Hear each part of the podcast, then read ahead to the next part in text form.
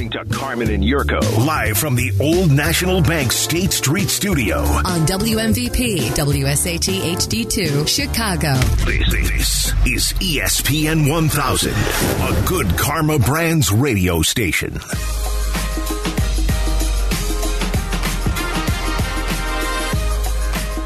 And away we go. Happy Thursday. Carmen and Jurk live in our Old National Bank State Street studios on Twitch today and every day. Jurko's off today. Midway, Jeff Meller sitting in.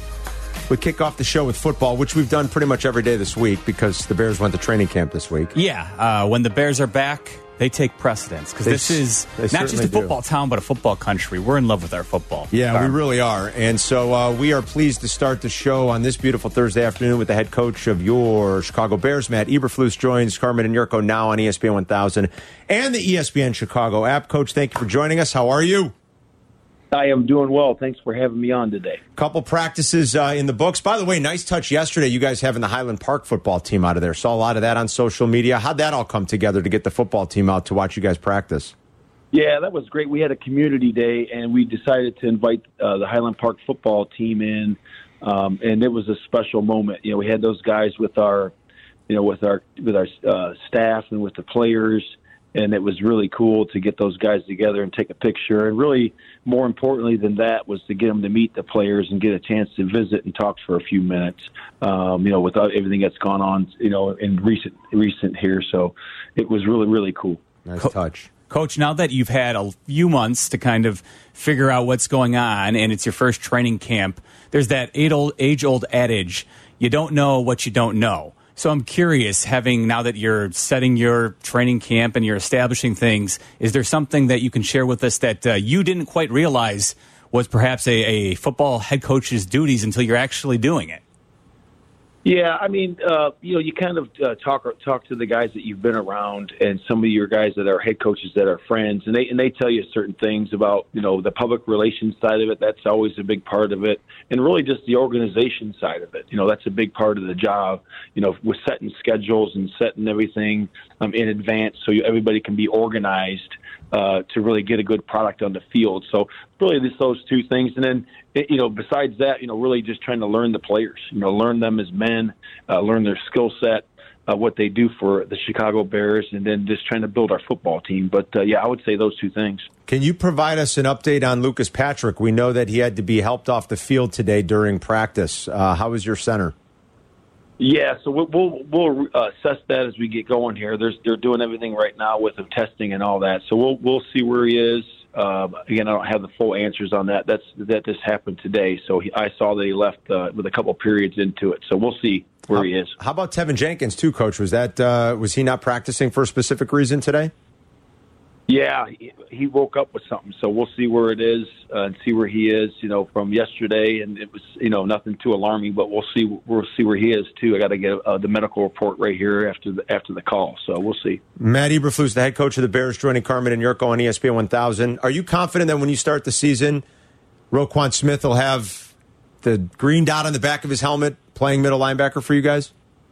Well, you know, I'm I'm confident in this that he's a pro and he, and he's going to get himself prepared and ready to go. Um, and when those details get worked out, they will get worked out. You know, I can't put a time frame on that. I don't know the answer to that. That's looking into a crystal ball. But uh, I do know this: he's a pro football player. He's a Chicago Bear, and, and he's a darn good football player. So we're excited to have him on our football team, and uh, and that's where we are.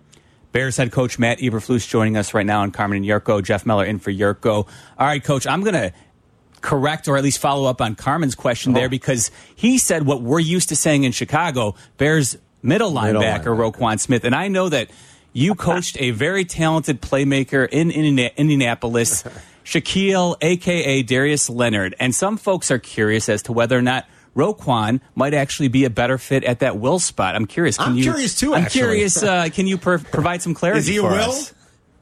Well, I, w- I will say this. You know, in this uh, similar defense that we run, you know, you got Derrick Brooks of the Tampa Bay Buccaneers.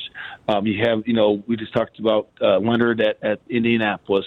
You know, we had a lot of good ones you know, throughout the course of history. I had Sean Lee when I was in when I was in Dallas, so we've had some good ones there. Lance Briggs was the was the will linebacker here, and uh, you know it's it's a it's a really good spot to be in. You know, it's a playmaking spot, and so is the Mike. And you guys saw that in Urlacher. You know, those those two linebackers in in our defensive scheme really make a lot of plays, and, and they really do a lot of production.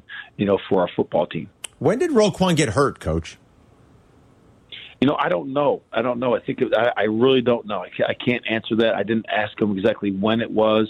Um, you know, it's just he's on PUP, and there's nothing we can really do right now until he comes off of that, and that'll be up to him and the training staff.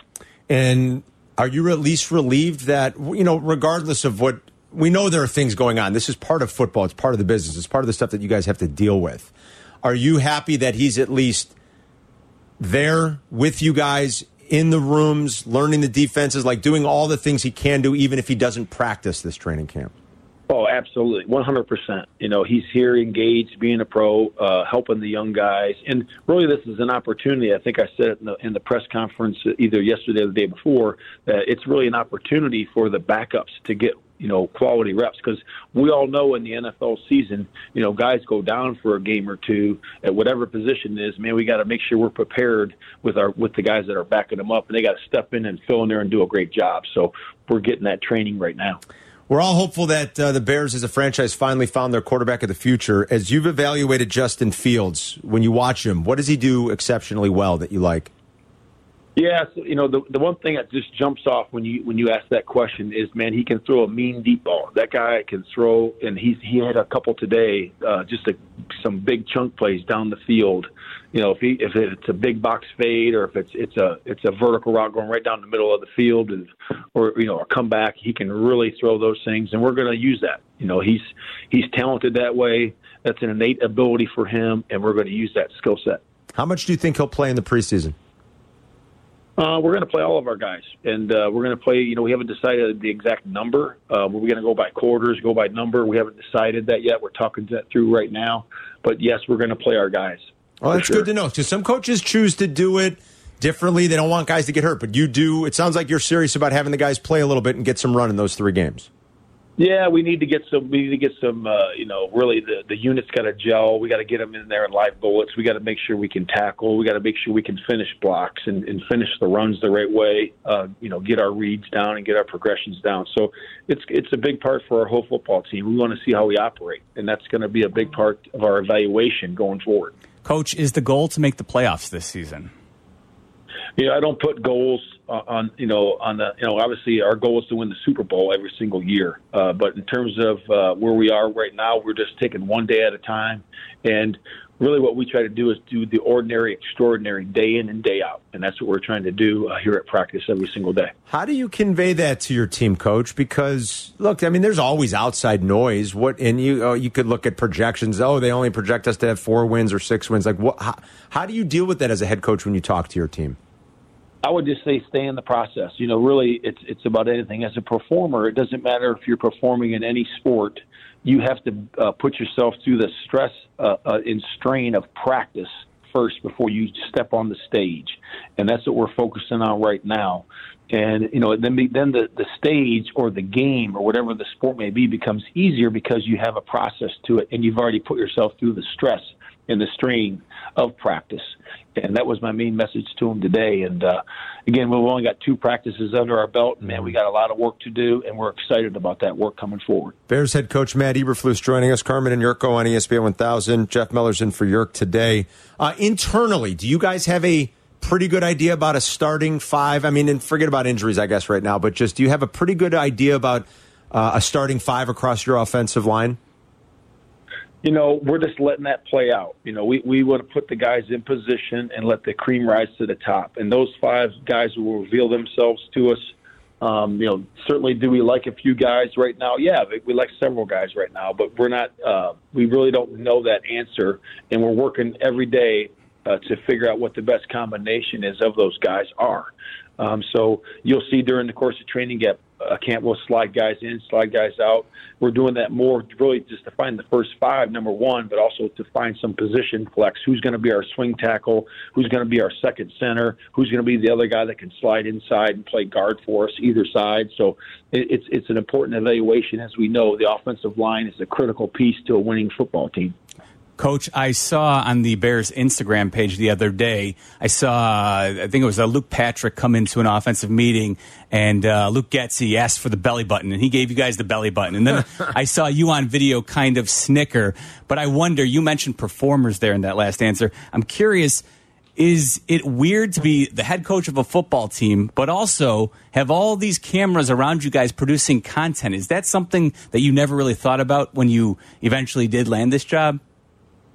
Well, you know, and and prior stops we've had the cameras around uh, quite a bit, and and that's okay. Yeah, um, and that's part of it. You know, you want your fans to be able to have access to your football team. They love the Chicago Bears, and we want them to have some access to see us operate. And um, I don't see a problem with that. And that's that's all part of it. You know, this is a fan based game. It's a players game, and we got to continue to do that as long as it's you know um, you know, not infringing on you know a personal conversation or something you might have with a player or another staff member. I, I see no problem with it. You guys were when you were in Indy last year. You guys were the midseason hard knocks, right? I mean, so you're you probably are a little bit accustomed to dealing with the cameras being right. in your face.